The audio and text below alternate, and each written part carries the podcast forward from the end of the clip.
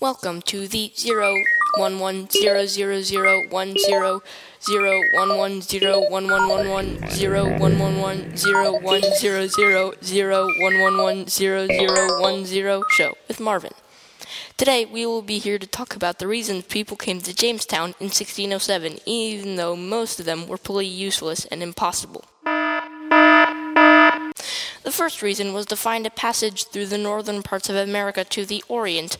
Well, this was pretty stupid because, first of all, there is no river going directly through America. Also, it would take almost a year to get across America with the technology they had back then. And even if there was a river going directly through America, the Spanish had already taken over the western parts of America. And if you didn't know, which you probably didn't, the British were firm enemies with the Spanish and would probably be crushed when they got to California. Another reason they went to Jamestown is for gold. Gold is pretty much everywhere and is most probably natural occurring, so why bother going all the way to America if you can just go to Russia or some other future mass production continenty thingy? Another reason was for money. They go to America, come back with a bunch of gold, and get lots of money. Honestly, I think they would have better luck robbing the neighborhood bank blindfolded. Mm, and even if they did come back with a bunch of gold, what would they do with the money? Half of them were already 18th century millionaires, so what the heck? Well, time to wrap it up now. So goodbye, for now, or forever.